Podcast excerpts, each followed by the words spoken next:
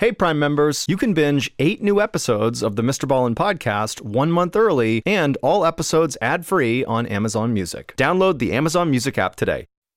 In the winter of 2001, inside of a Southern California police department, a fax machine in the corner of the room suddenly came to life. A moment later, a few pieces of paper fell out of the machine onto a tray, and a police officer walked over and began reading them. And as he did, his eyes went wide because the fax was a goldmine of evidence for an ongoing murder investigation that had begun to stall. So this was a major breakthrough.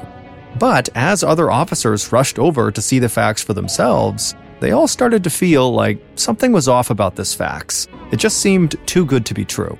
But regardless, the police followed up on the contents of this fax, and sure enough, it did lead them to their killer.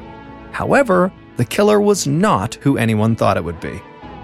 But before we get into that story, if you're a fan of the strange, dark, and mysterious delivered in story format, then, well, here's a quick aside.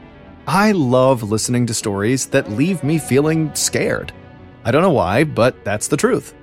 So, we here at Ballen Studios have been looking for a really good horror podcast to bring our fans, something we know that not only I will enjoy, but all of you, fans of the strange, dark, and mysterious, will enjoy too. And I can tell you with confidence, we have found the right horror podcast. It's called Run Fool, and it's directly from the mind of absolute horror legend and master storyteller Rodney Barnes. Every week, Run Fool will deliver a brand new story told by Rodney Barnes that will leave you feeling terrified. The first two episodes of Run Fool come out tomorrow, and new episodes drop every Tuesday. So, if that's of interest to you, the next time you're on a cross country road trip with the Amazon Music follow button, tell them you'll make the playlist for the drive, but only add our brand new show, Run Fool, to the playlist. Okay, let's get into today's story.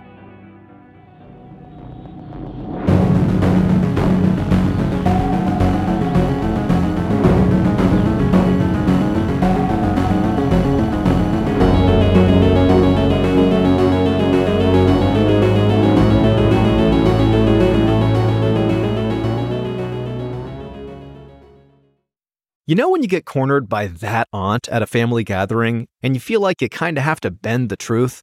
You know, the aunt who asks you, you know, when you're getting married or what's going on with that promotion or why you still haven't moved out of mom and dad's basement, only for her to not really listen to your answer and just basically judge you. While you may have to grin and bear it with your family, you really shouldn't feel that way when you're talking to your doctor. Enter ZocDoc, where you can find and book doctors who make you feel comfortable and who actually listen to you. We're talking about tens of thousands of doctors, all with verified patient reviews, so you can make sure you're comfortable before you meet. With ZocDoc, you've got more options than you know. ZocDoc is a free app and website where you can search and compare highly rated in network doctors near you and instantly book appointments with them online, so no more waiting on hold. You can filter specifically for those who take your insurance, are located near you, and treat basically any condition you're searching for. Go to ZocDoc.com slash Mr. Ballen and download the ZocDoc app for free. Then find and book a top-rated doctor today. That's ZocDoc.com slash Mr. Ballen. ZocDoc.com slash Mr. Ballen. Life does not happen bi-weekly, so why should payday? The money you earn can be in your hands today with Earnin.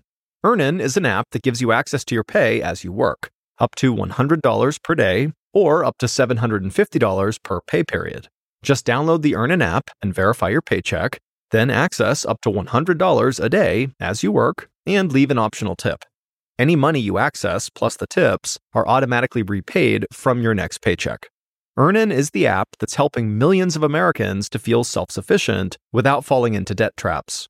So download Earnin today, spelled E A R N I N, in the Google Play or Apple App Store. And when you download the Earnin app, be sure to type in Mr. Ballen under podcast when you sign up, because it will really help the show out. Again, that's Mr. Ballen under podcast. Earnin is a financial technology company, not a bank. Subject to your available earnings, daily max, pay period max, and location. See earnin.com slash TOS for details. Bank products are issued by Evolve Bank and Trust, member FDIC.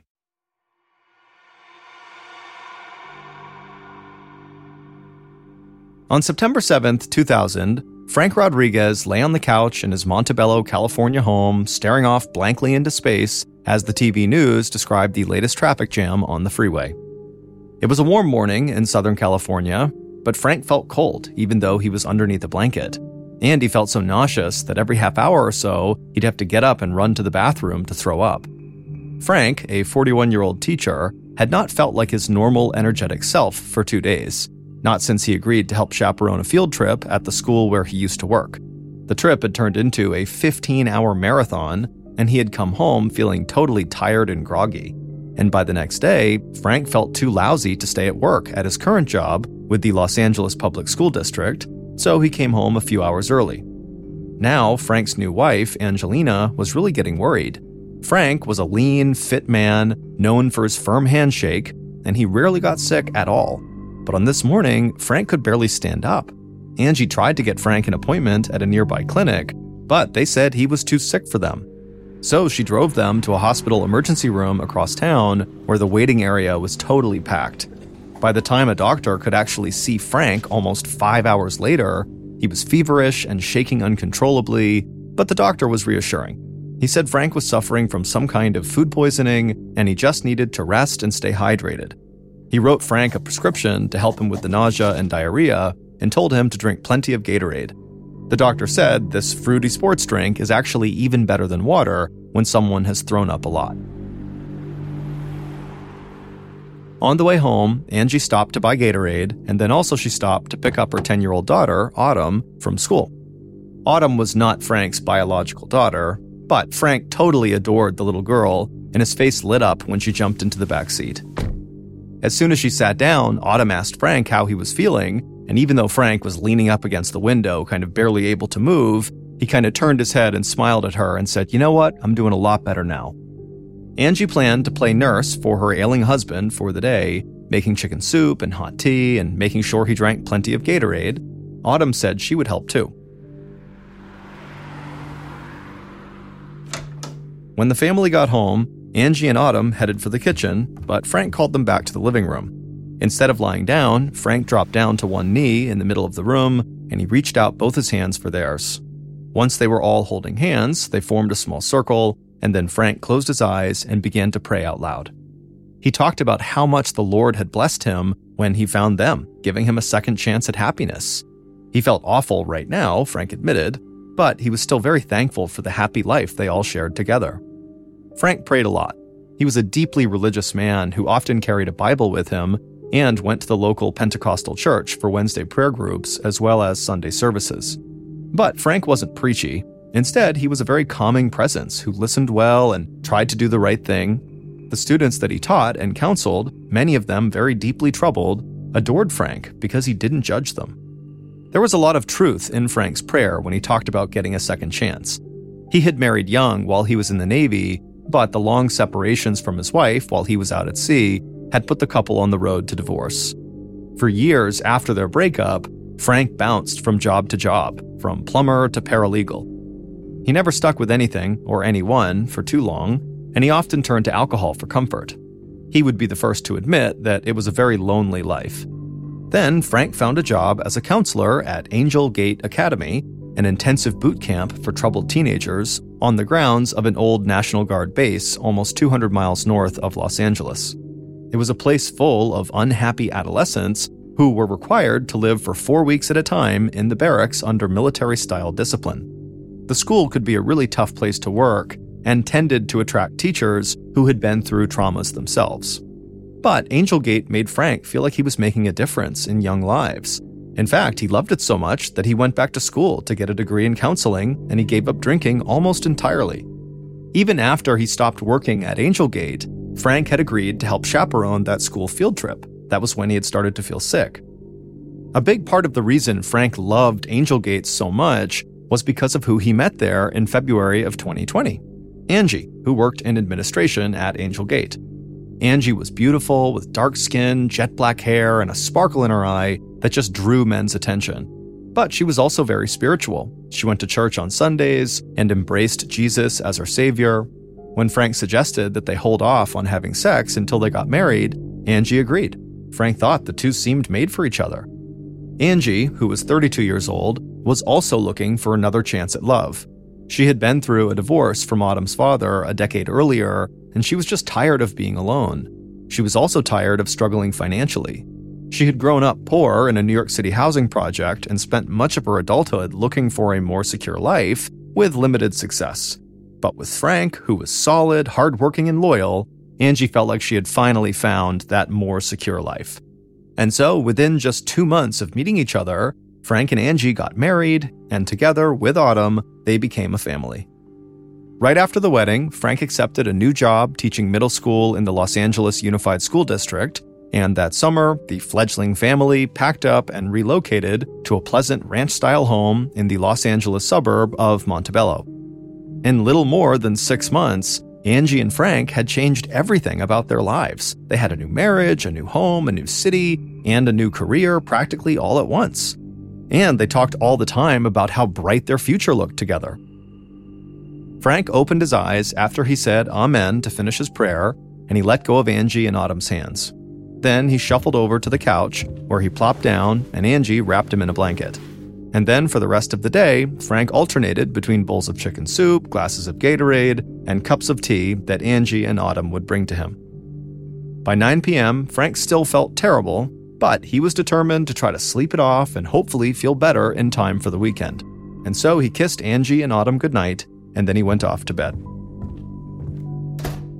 After Frank had left for the bedroom, Angie thought about joining him right then because she was tired too, but one of her favorite shows came on at 10 p.m., Law and Order Special Victims Unit, so she stayed up.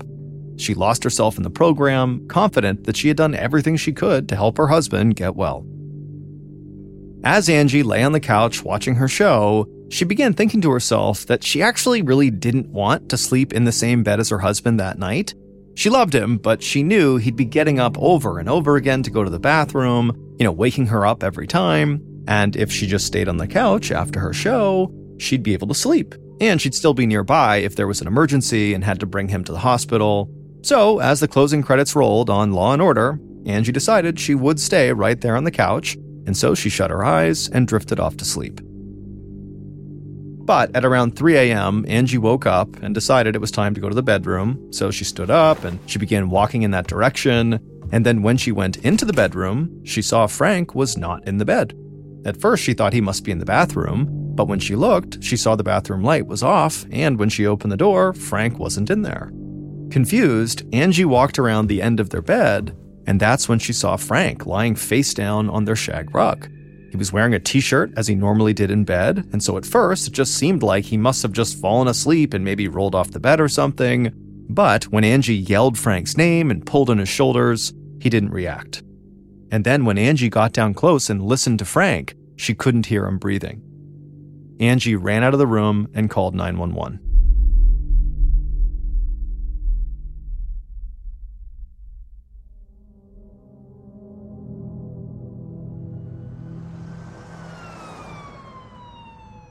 Paramedics arrived within minutes at the Rodriguez's front door, where they were met by Angie, her eyes red rimmed and puffy from crying. She frantically led them through the house to the bedroom where her husband was laying, and then when they got down and felt him, they could see he was cold to the touch, and when they checked, he had no pulse. He was dead. But there was no obvious reason why. His body offered few clues. The only injury they could find was a bloody nose, likely from when Frank fell to the ground. Angie told them that Frank had been sick for the past couple of days with food poisoning, but overall, Frank's health was excellent and he was doing all the right things to get better from this food poisoning. He had no history of drug use, and he certainly had no suicidal tendencies. It seemed like Frank was just a healthy guy who dropped dead for no reason. The team from the coroner's office zipped Frank into a black body bag and wheeled him out to the waiting van that would take him to the lab for an autopsy. As an increasing number of emergency officials tramped in and out of the Rodriguez's house, Angie and her daughter clung to each other, sobbing. And by the time they all left, around 9 a.m., Angie felt like she had answered a million questions about Frank's medical history, his emotional state, and the food poisoning that had sent him to the hospital. She didn't believe for a minute that her husband had died suddenly from food poisoning, but neither the police, paramedics, or the coroner's team had helped Angie understand what else could have killed him. As she dialed Frank's mother to tell her that her son was dead, Angie didn't know what she was going to say. But Frank's mother became so hysterical at the news that Angie couldn't tell her much anyway before the call dissolved into wordless sobbing. A few minutes later, Frank's younger sister, Rebecca, called Angie to get more of the awful details. Rebecca had never known her big brother to even get sick, and she knew he was still fanatical about taking care of himself. And so, how could he be dead? But Angie had no answer. Nobody did. But something suddenly occurred to Angie when Rebecca told her over the phone that, you know, everybody loved Frank. And Angie, without really thinking about how insensitive this sounded, she just kind of blurted out, Not everyone, Rebecca. I mean, there were some people who didn't like him. Maybe this wasn't a natural death. Maybe he was murdered. Then Angie began talking about this one particular teacher at Angel Gate who did not like Frank. Now, Angie did not name this person to Rebecca over the phone, but she was thinking about this guy named Mike Benning. Frank had actually left Angel Gate after a nasty internal controversy involving this teacher, Mike Benning. Frank had blown the whistle on Benning for exposing himself to students as well as groping students. Angie said to Rebecca over the phone that this quote, sicko, because again, she wasn't using his name, had been allowed to keep his job despite Frank's allegations. But Benning was furious with Frank for making the allegations in the first place. And so Angie thought that it was certainly possible that this sicko finally got his revenge on Frank. But Frank's autopsy, which was performed the same day that Frank died, turned out to be inconclusive. The medical examiner, who had performed 4,000 autopsies before Frank's, checked for signs of strangulation or choking, and he found nothing. He looked for needle marks between Frank's toes that might have indicated he was a closet junkie, and there were none. And blood tests for cocaine, heroin, and even marijuana came back negative as well. The medical examiner would also look for signs of damage to key organs from his heart to his lungs to his kidneys, and again, everything just appeared normal. The coroner's team then went back to Frank and Angie's house a couple of days later to search for toxic chemicals, thinking that might have killed Frank. But all they could find inside of the house was some ant poison and some insecticides. And when they tested Frank's blood, he was negative for both of those poisons, as well as negative for common poisons like arsenic and cyanide. Frank had been dead for only a few days, but his death was on the way to being classified a medical mystery and put on the shelf to be forgotten. The coroner's office was out of ideas, and the local police had never really shown much interest in the case to begin with. They didn't even send over a detective to ask questions on the night that Frank was found dead. But Angie Rodriguez was not about to let her husband's death be forgotten.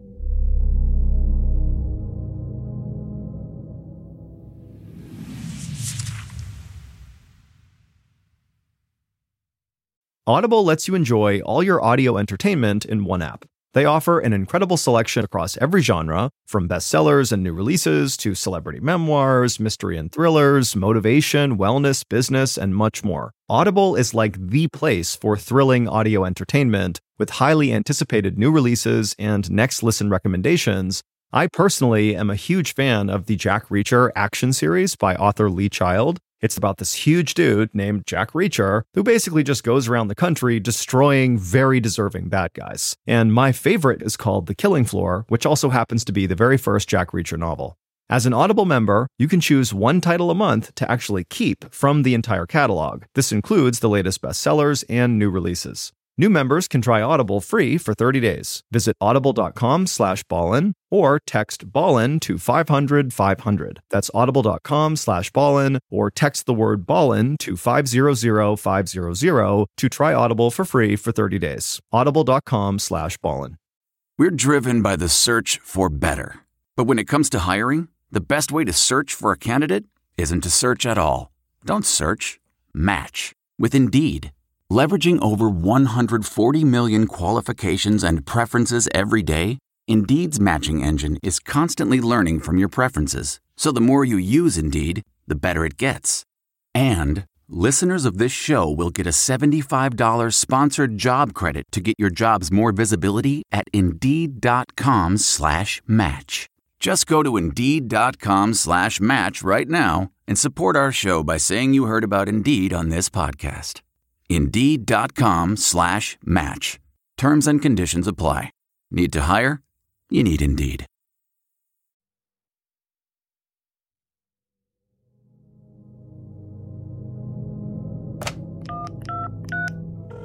A few days after Frank's death, Angie called the Montebello police to voice her frustrations at their total inaction. She told the sergeant who answered the phone that it was high time for them to finally open up an investigation. She said there was no way her husband just suddenly got sick and died. He had to have been murdered. Angie was totally insistent. And day after day, Angie would call back, often speaking to the same sergeant, Greg Wilsey, to demand an investigation. To Sergeant Greg Wilsey, Angie's pleas actually sounded familiar. Angie was grieving a sudden, unexplained loss, and she desperately wanted someone or something to blame. This was something the sergeant saw a fair amount with people who were recently bereaved. Also, the sergeant knew that Angie had been asleep on the couch when her husband died in the bedroom, and so he thought, you know, maybe she also felt guilty about not being there when he was struggling with whatever happened to him. And so maybe that's why she's come up with this far fetched murder theory to explain everything away.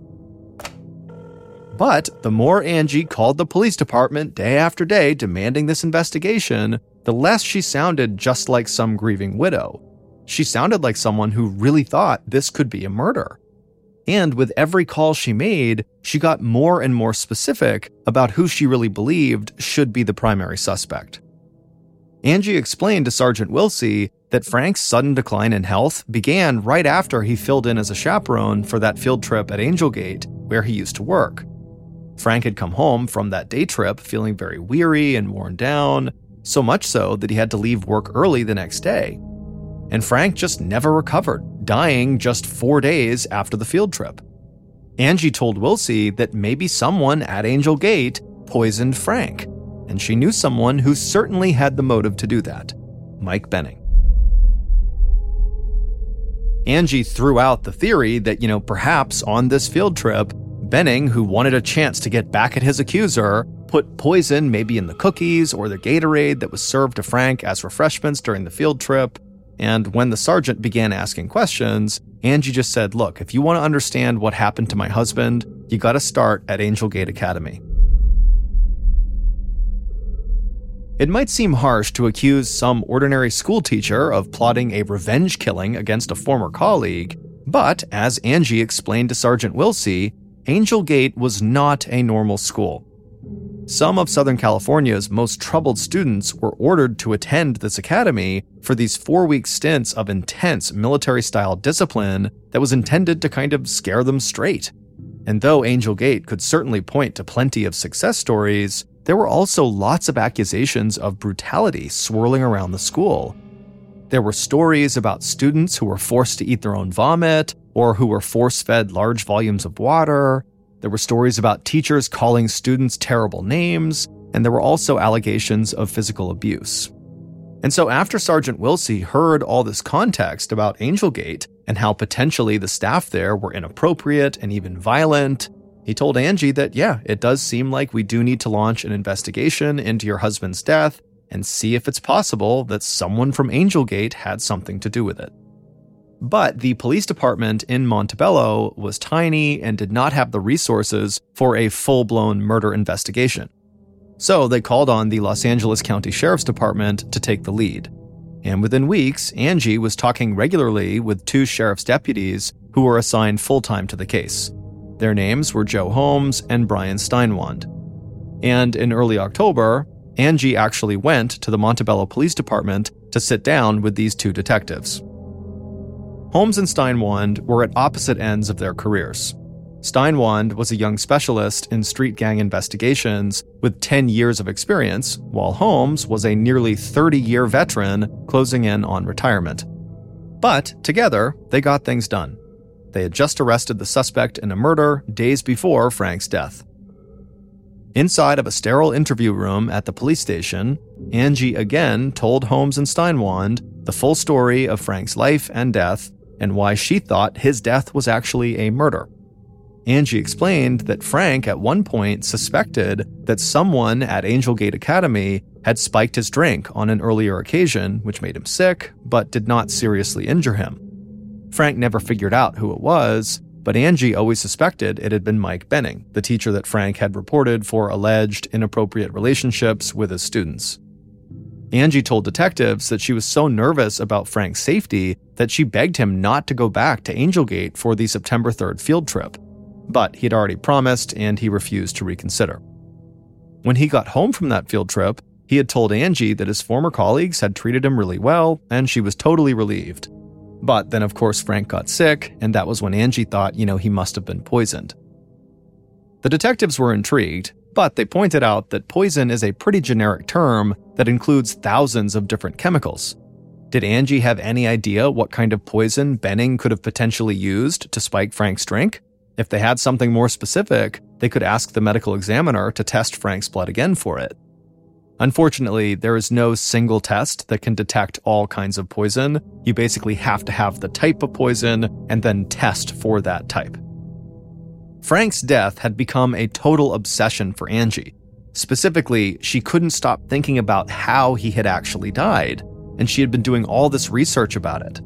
She casually told the two detectives that she had been reading about a deadly poison that's actually pretty easy to obtain, hard to detect, and frighteningly effective.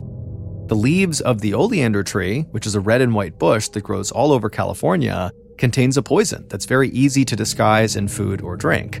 And so Angie believed that it was totally possible that that was what Benning could have used to kill Frank.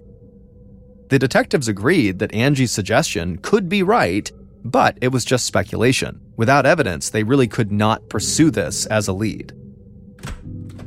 Holmes and Steinwand walked out of the meeting with Angie with mixed feelings. Angie could be right that maybe Mike Benning had killed Frank and, you know, maybe he used oleander, but it was just totally speculation.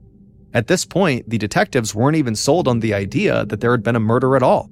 After all, they had no cause of death, and the medical examiner had not even ruled out natural causes yet. And so it just seemed like Angie was really jumping to conclusions, and they couldn't do that. But despite all that, both men agreed on one thing they needed to talk to Mike Benning.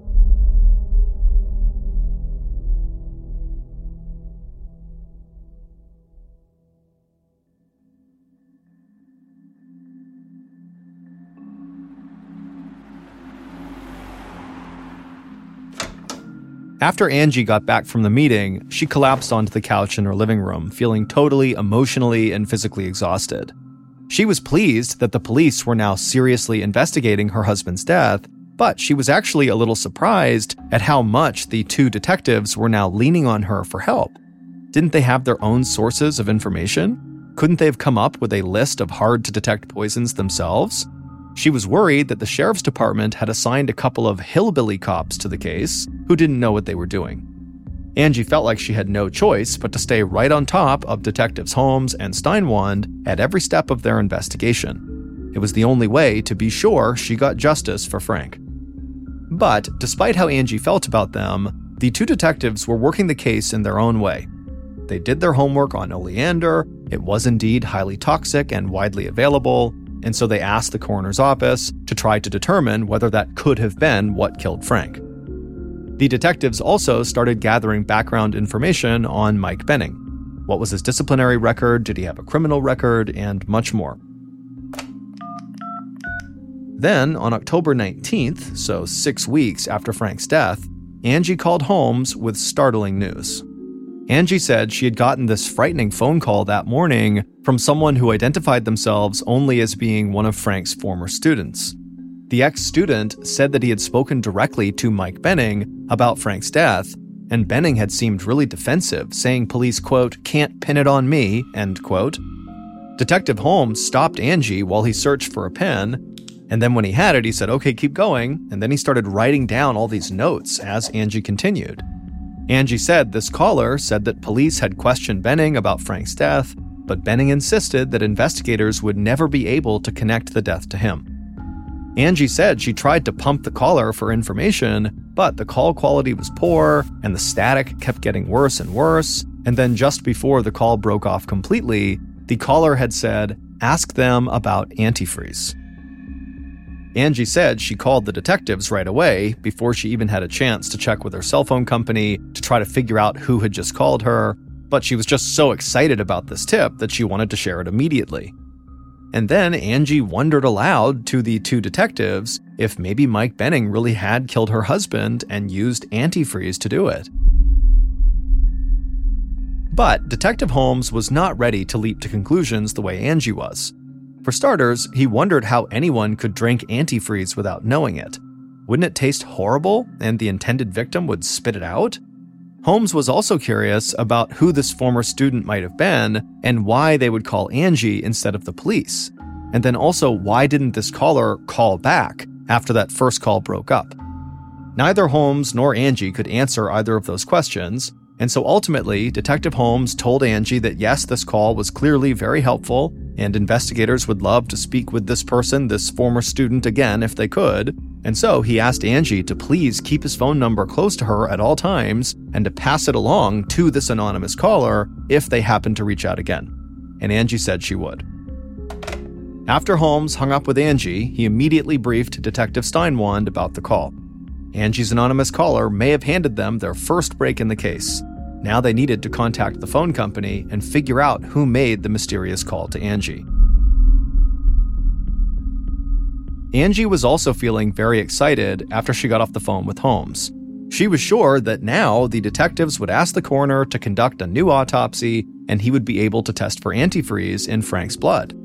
She had learned from her research that the main ingredient in antifreeze, which is called ethylene glycol, actually tastes sweet even though it's a deadly poison. As a result, antifreeze is particularly dangerous to animals and children who can't read the warning labels. Angie felt like she had become a junior detective herself, spending hours on the phone with law enforcement and many hours more doing her own research, both online and at the library. But if the police were finally able to catch the person who killed her husband, then of course all of it would be worth it. But at a minimum, Angie already felt so proud that she was actively helping to catch her husband's killer. But days passed and then weeks passed, and still the detectives did not call Angie back with any updates. Meanwhile, Angie moved out of the house in Montebello to stay with friends up the coast.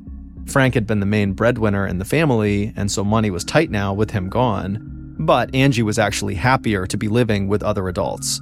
The horror and stress of the last few months and having no explanation for her husband's death were a bit easier to manage with other people she could talk to all around. But nothing could have prepared Angie for the call she would receive on December 13th, so three months after her husband's death. It was a call from Mike Benning, the man she believed murdered her husband. Angie was at home with Autumn baking Christmas cookies in hopes of somehow creating a little holiday cheer when her cell phone rang and she picked it up. Mike didn't even say hello before he asked her a blunt question why did you tell the police that I poisoned Frank with antifreeze? Initially, Angie was caught off guard and asked who was calling, even though she knew perfectly well that this had to be Mike. But Mike totally ignored her and pressed on. When would he even have the opportunity to poison Frank? he asked. They hadn't worked together since June. Mike said that Angie's allegations against him were now ruining his reputation, and she owed him an explanation.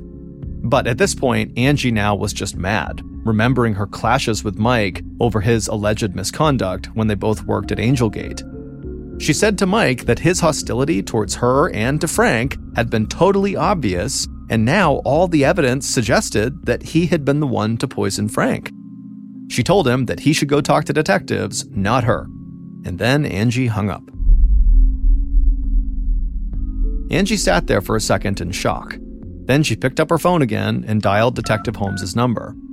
When he picked up, she excitedly told him that Mike had just called her out of the blue and accused her of spreading false rumors about him being the killer. Angie also said that Mike had even threatened her towards the end of the call when he said, quote, "You just got to watch your back." End quote. Holmes seemed totally taken aback. He told Angie that just the night before, detectives had informed Mike that he was a suspect in this case, and they had said Mike seemed really nervous when he was told this news. And so Detective Holmes promised Angie that he would tell Mike to make absolutely no further contact with Angie or he would go directly to jail. And so Holmes just urged Angie to stay calm and patient and allow police to finish the investigation. Holmes didn't tell Angie this, But he had actually already asked the coroner's office to send Frank's blood samples to a state of the art lab in Minnesota that specialized in antifreeze poisoning. If Frank really died from drinking antifreeze, then this lab would be able to prove it. They just had to wait for the lab tests to come back. Finally, on the day before Christmas in 2000, Detective Holmes and Detective Steinwand got the report back from the lab in Minnesota. The moment Holmes saw the envelope on his desk, he immediately grabbed it, tore it open, and pulled out the documents and started to read, and as he did, his eyes grew wide. Frank Rodriguez did indeed have a fatal level of antifreeze in his blood at the time he died. In fact, his body was literally riddled with this toxic chemical. There was antifreeze in his eyes, his heart, and his stomach. Angie had been right. Her husband had been poisoned. And her anonymous caller had been spot on when he suggested that antifreeze could have been the murder weapon. The death of Frank Rodriguez was now officially classified as a murder. Detective Holmes and Steinwand were now very close to cracking the case, but the detectives knew there was still a big weakness in trying to hang the murder on Mike Benning. Did he really have the opportunity to poison Frank? Frank had been a last minute substitute chaperone on that fateful Angel Gate field trip, and so how would Mike have known that Frank was going to be on the trip so he could bring along his antifreeze? Because Mike certainly wouldn't be carrying antifreeze with him at all times. So the detectives turned one more time to Angie for help in late January of 2001. Detective Holmes called her up at home and he asked her if she had a memo or any other written evidence that actually listed Frank as a chaperone for this trip before the trip actually happened on September 5th. This time, Angie had nothing but her memory to go on. Angie said there definitely was a list that had all the chaperones, which included both Frank and Mike on it, and she had seen that at least several days before the trip happened, but when she looked around her house, she couldn't find it. But two weeks later, on February 5th, 2001, detectives caught one more big break. The fax machine in the LA County Homicide Bureau came to life in the middle of the afternoon and spit out an anonymous fax. The fax, marked urgent, was addressed to Detective Holmes, and on it, on the first page, was just a simple question Why is Mike still free? And then all the other pages in this fax showed that there had been a faculty orientation for the Angel Gate field trip almost two weeks before the event, and Frank's name, circled, was on the list of chaperones. In other words, Mike had plenty of advance notice that Frank would be coming on this trip, and so he would have plenty of time to obtain some antifreeze and mix it in with Frank's drink and cookies. This final piece of evidence was all the detectives needed to make their case against Mike Benning.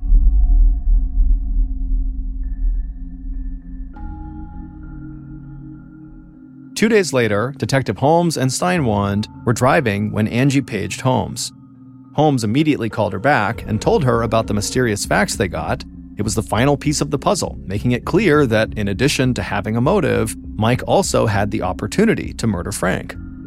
Holmes said that they were on their way to arrest Mike in San Luis Obispo, and they'd be happy to pick up Angie if she wanted to be present at the big moment. Angie was thrilled and said yes, she'd love to go.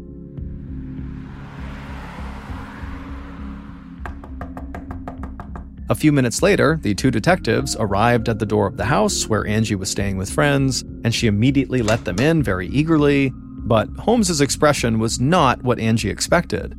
This was a moment of triumph for all of them, and she thought he'd be high fiving her and thanking her for her help in cracking this case.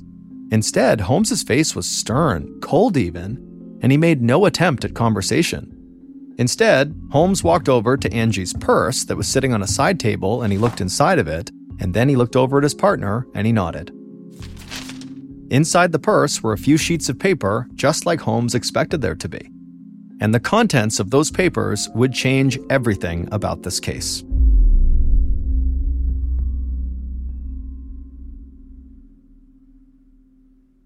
Here's what detectives say really happened to Frank on the night of September 7th, 2000.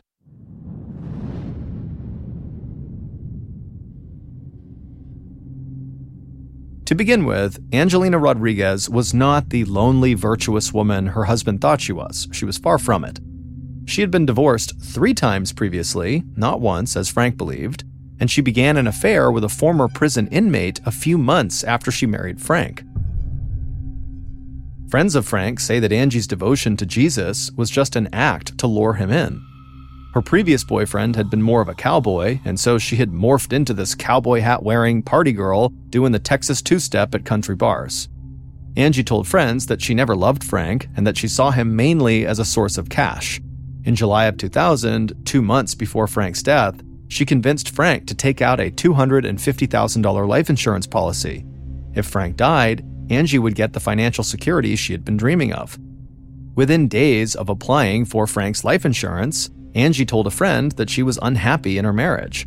But when the friend asked her why she didn't just get a divorce, Angie said she'd get more money from the insurance if she killed her husband. The friend took it as a joke and suggested that Angie try oleander leaves brewed in tea. Angie had never heard of oleander poisoning, but as it turned out, she had an oleander bush right outside of her home. A few days later, in July of 2000, another friend of Angie's suggested killing a nuisance dog by feeding the animal hot dogs soaked in antifreeze. Angie asked, you know, why antifreeze? And the friend said, well, because it tastes sweet, and so the animal will eat it, but it will also kill them, and no one will know. And so Angie took note. And by early September, Angie was ready to put her life insurance scam into action. First, she gave Frank tea brewed with oleander leaves, which made him incredibly ill, but didn't kill him, much to her annoyance. The emergency room doctor had said that Frank had symptoms of food poisoning, but it was probably Angie's toxic tea that was making him ill. And then when they got home from the ER visit, when Angie promised to nurse her husband back to health, what she really was doing was just finishing her crime. The Gatorade that she was giving her husband every four hours to keep him hydrated likely contained toxic antifreeze that left Frank dead on the bedroom floor within 24 hours. Angie called her life insurance representative the same day that her husband died to find out about collecting on her husband's policy. And that's when she hit a serious obstacle. The salesman said Angie could not collect on the policy until the medical examiner determines the cause of death. As a result, when the autopsy came back inconclusive, Angie was not able to get her $250,000. Desperate for this money, Angie began badgering the Montebello police to open a murder investigation, and then she began feeding them clues to solve a crime that she herself had committed. All the time that Angie thought she was providing key information for this investigation, the two detectives that she called hillbilly cops had been one step ahead of her. Holmes and Steinwand had been working with Mike Benning for months. They quickly discovered that Frank had never been a whistleblower. He had never reported Mike for sexual misconduct with students, and Mike also said he considered himself a friend of Frank. Angie was the one who had repeatedly accused Mike of misconduct, but no one at the school believed it. As a result, Holmes and Steinwand knew that Mike had no reason to want Frank Rodriguez dead. But someone else had a powerful motive to murder Frank Rodriguez. The detectives just needed proof that their theory was right. And they used Angelina Rodriguez's own greed to lure her into a trap. But Angie just thought the detectives were slow, so she kept giving them new leads, eventually revealing the two poisons she had used, and creating a trail of lies in an effort to blame someone else. On the night in February of 2001 that Mike confronted Angie about her allegations, the detectives were listening to that phone call. They knew he never threatened Angie and that she lied about much of their conversation. But Angelina Rodriguez was genuinely surprised at what happened when Holmes and Steinwand came to her door that day in February of 2001. She really believed the detectives were coming over to her house to drive her out so she could watch Mike Benning get arrested.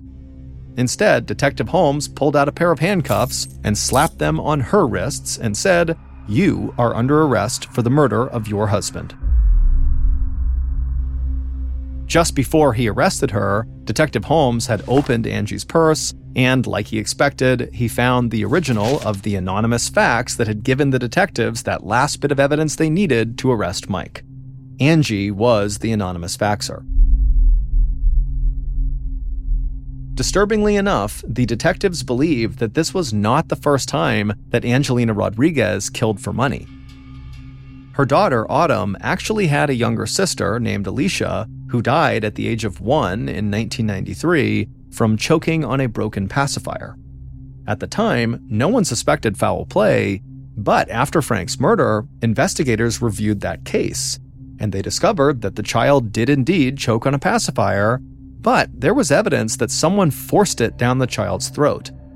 At the time, Angie had a $50,000 life insurance policy on the baby, and after the baby died, Angie successfully sued the pacifier maker for a wrongful death.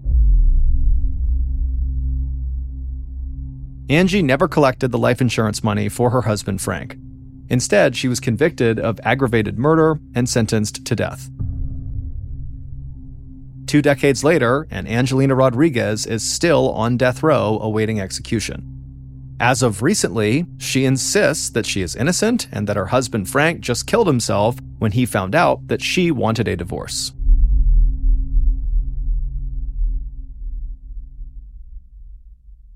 Also, just as a closing remark, Mike Benning is a pseudonym. We did not use his real name in order to protect his reputation.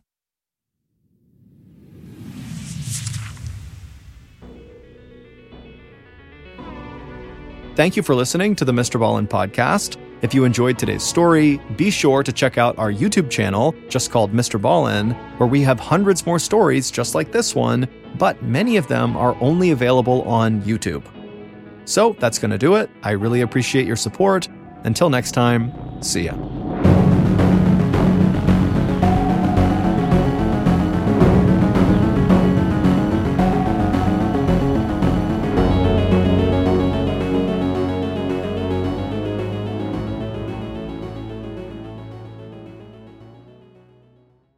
Hey, Prime members, you can binge eight new episodes of the Mr. Ballen podcast one month early and all episodes ad free on Amazon Music. Download the Amazon Music app today. And before you go, please tell us about yourself by completing a short survey at slash survey Hey, listeners, it's me, Mr. Ballen. I appreciate you all being fans of the strange, dark, and mysterious, but let's be honest, sometimes you need a bit of humor to go alongside true crime. That's where the Morbid Podcast comes in. It's a lighthearted nightmare over there. Hosted by Alaina, an autopsy technician, and Ash, a hairstylist, at its core, Morbid is a true crime, creepy history, and all things spooky podcast. But when Ash and Alaina get together and tell stories, they do so in a way that not only shows the depth and detail of their research, but each episode also includes a touch of humor, a dash of sarcasm, and is garnished with just a little bit of cursing.